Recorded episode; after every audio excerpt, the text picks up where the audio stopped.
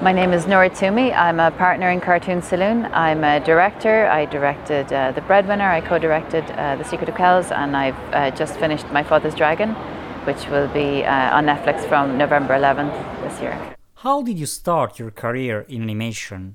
I guess I kind of stumbled into animation, so I I, um, I didn't really set out to be a director or an animator even. I, I always loved to draw. Um, so from an early age, I, I, drew, but then when a lot of children kind of stopped drawing around the age of 10, 11, uh, I kept going. Um, and so it became a kind of a, a lifeline for me. I, um, I left school early when I was about 15. Uh, I worked for a couple of years, and then in my early 20s, I went back into education initially with an idea of becoming an artist, um, a painter, uh, and then I discovered animation, discovered that you could continue to draw, you could draw for a living, and so that was that was why I um, kind of went back into into education and into animation. Um, and when I was in college, I met uh, Tom Moore, Paul Young, and a number of people with whom I still work with today in Cartoon Saloon. How was the studio Cartoon Saloon founded? Uh, it was back in 1999, I think, was when this the company was incorporated. Okay, so it was it was okay. back then. We were we were students together in the mid 90s, um, and we started kind of initially kind of informally, kind of working together. You know, if there was something that uh, one of us was doing that was managing, you know, to to earn a little bit of money, then that's what we did when we were still in college. And then uh, Tom and Paul incorporated the company. I think it was 1999. I went to work for. Uh, a company in Dublin called Brown Bag for a year. I was a year ahead of Tom and Paul. And so uh, when they graduated, we all went to Kilkenny, um, in, you know, including uh, Jeremy Purcell, uh, Fabian Erlinghauser, uh, a number of uh, other people that I still work with uh, today. There, there, was about 12 of us. And when we started, we just we managed to make a couple of short films to start with. I was lucky enough to be able to direct a couple of short films, which I really found it was a massive education for me. Uh, we did anything we could to keep the lights on. We did commercials. We did um, kind of early, uh, early kind of like uh, digital greeting cards. We worked in Flash, um, uh, as well as on paper. And eventually, around uh, around um, let me think, I, yeah, I think it was like 2001, 2002. We started to.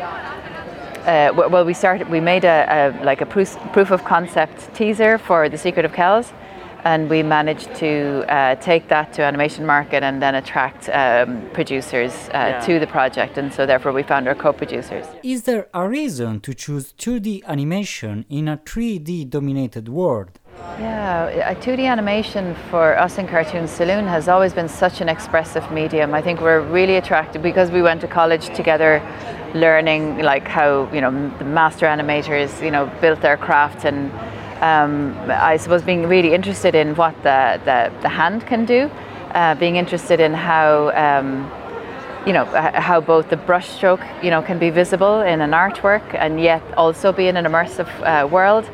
And then uh, how the hand can be you know visible in terms of uh, you know how, how 2D animation comes across on the screen. For us that's part of the process that's part of the story. And therefore it's it's it's a very interesting medium so we do use some 3D, but as a supportive um, software for our 2D, uh, we just find that the, the, the, look of 2D and the fact that, it, that, it's visibly made by human hand, the craft of it, is uh, very important to us. It also doesn't date that much. You know, I, if I look back. Um, 2007, 2008, when um, The Secret of Kells was first released. If we had made that in 3D, it would look extremely dated now. But um, it kind of looks like it could have been made yesterday because it's made with the craft of, yeah. of 2D animation. I think another thing with 2D animation, and I think this is specific to do to do with the streaming services and how um, all kinds of filmmaking and storytelling are available to all kinds of audiences on demand now.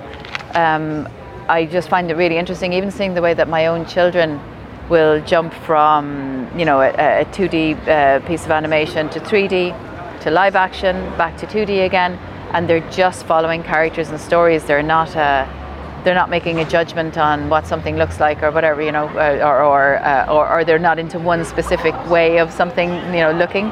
They are uh, they're really open to whatever whatever medium is in front of them, and I think that's something specific to the last. Um, the last number of years since the streaming services came on board, and people have more choice, and therefore it's kind of broadened um, the, the, the scope of what, what's out there for people to, to, to look at in terms of storytelling.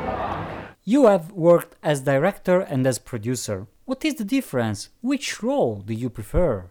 There is, there is. When you're producing, you're very much in a supportive role for the director, and you're just trying to make sure that the means is there, there for them to have their voice, for the team as well, for our, our team in Cartoon Saloon, and for our co-producers. You know that, that we have that kind of a a supportive feeling and uh, uh, and making sure that the, the you know the ethos of the company is, is kind of you know built into the, the projects that we do. Make sure that it's really um, like a, a, a, a, nice place to work and nice to work on, on projects together.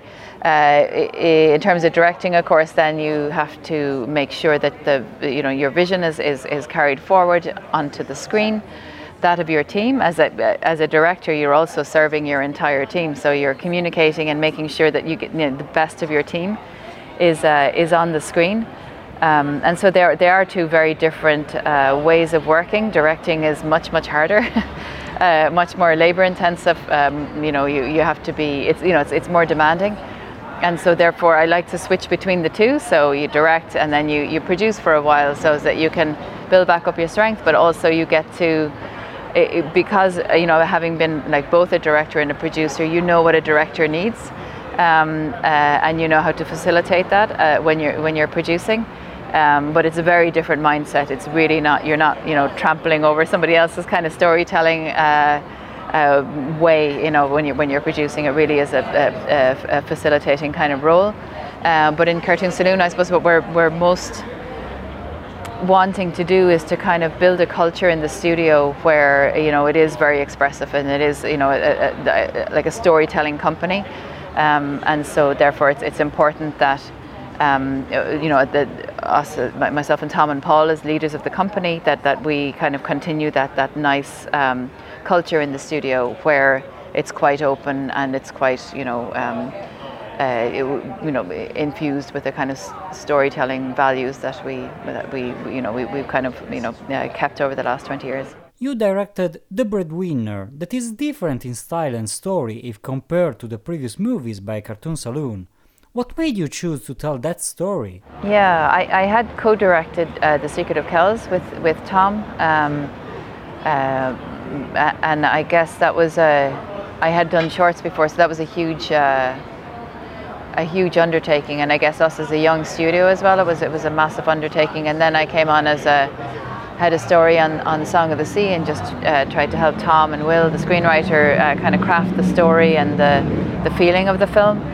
Um, when it came to The Breadwinner, I wasn't really actively looking to direct something. Um, I, uh, it's just that the story really struck me. Um, it really, really struck me and the character of Parvana really, really struck me. And I just felt that it was something that needed to be put up on the screen and that needed to have a light shone on it. And it was a story that um, needed to be told. Um, and so we began a big kind of research uh, phase when we were um, crafting the screenplay for uh, The Breadwinner, uh, involving a lot of Afghan people and not just um, people who had, uh, you know, uh, been in Afghanistan during the, the, the first uh, Taliban era there, but people who had, um, you know, been there and left and returned uh, at different points in, in kind of recent Afghan history. And therefore we got kind of a, a, larger picture of what it must be like to be a child growing up in conflict. And that's why um, we wanted to tell the story from that perspective. So not to over politicize the film or um, you know over intellectualize it. We really just wanted to show what it would be like from the perspective of a child. And animation is uniquely suited to that uh, stories like that because it, it tends to let our audience in a little bit more I think than live action. I think with live action and a story that is of such high um, intensity, uh, your audience might break away, you know, uh, emotionally, and so uh, that's why animation, I think, is you know we've seen it with. Uh, you know, films uh, like Flee or Persepolis. Uh, you know, the, it, it's a it's a, a, fantastic medium for tackling stories that are that bit more challenging. What struck you about the story of My Father's Dragon and made you choose to direct the film? Yeah, I think what was most interesting for me with My Father's Dragon. So I was introduced to the uh, the book uh, before I actually directed The Breadwinner. It was about 2012 when I first met uh, Julie Lynn, who's one of our producers on the project.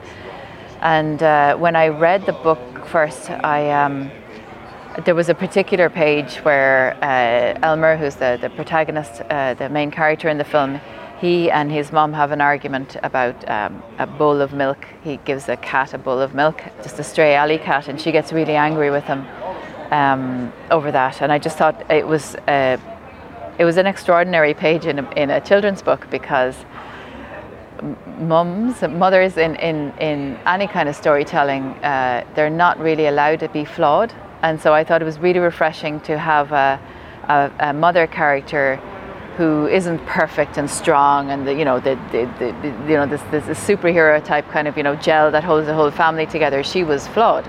I thought that was amazing. And so that was something I felt I could put on the screen. I was also really interested in Elmer's reaction to you know the, the mom who was obviously very stressed and not able to kind of cope with her particular set of circumstances. Uh, I really wanted to explore what it was like for him to um, to to experience a moment like that and so uh, with Meg LeFauve, our writer, we kind of started to build out the story from moments like that, uh, fearful moments. Uh, we talked to a child psychologist about what it's like when children undergo a huge amount of change in their lives. My, I, you know, had two children, uh, uh, young children at the time myself, and so I knew what it was like for children to experience things that are really challenging and how they cope, how they use their imagination and their own storytelling uh, capabilities to try and make sense of the world around them, them. And so that became, that's the kind of heart of the story. Uh, and so we don't really shy away from things that are a little bit more challenging in My Father's Dragon, but yet it's a very, um, uh, it's a warm story. You know, it's it's it's a story for all ages, and it's one that while there's challenges in there, there's a huge sense of adventure. There's um, a, a, a, really um, seminal friendship at the very heart of that whole uh, film. And uh, yeah, it's, it's so th- that was my way in. That th- those kind of themes were, were my way into the film. What did you want to tell in My Father's Dragon? What are the themes covered? So the story is about a, a, young boy called Elmer who kind of loses everything that he's familiar with and everything that he holds dear and has to start again while there's more stuff going on in his life than he's uh, capable of understanding, while his mom is trying to shield him from certain realities, and in doing so, she actually frightens him more than if she had, you know, managed to be kind of straight with him in some way in the first place. And so Elmer goes to try to find something that's going to solve all his problems, and he uh, goes off in search of this dragon who he thinks is going to, uh, you know, be, be the, the answer to everything. But that dragon turns out to be a, a, kid just like him that doesn't have answers either. And so he and the dragon, uh, Boris, must uh, try and navigate the world around them uh, and, and try and um, try and escape uh, this uh, incredible world called Wild Island, which is a sinking, a sinking island. And so that's the that's the kind of uh, basic premise of the, the, the story. But it is, I think, at, at its heart, a story that really is like a warm hug. You know, it, it really does feel like a, it's an exploration of friendship, uh, of childhood, of um, kind of, you know, the passing of a threshold, the coming of age. And those are all themes that I, as a, a, a filmmaker and a, a, storyteller, and a lot of people on my team actually, um, were kind of interested in uh, just kind of expressing that, that particular time in children's lives where if you make a friend, you, you choose a friend yourself, and that friendship feels like it's the center of the whole universe. The backgrounds in the studio's previous movies have a more flat, two-dimensional look. What art direction choices were made for this film? So um, I guess with the, the, so the Secret of Kells was the first film that we did uh, like a really kind of like a, a, a flat representation on the on the screen.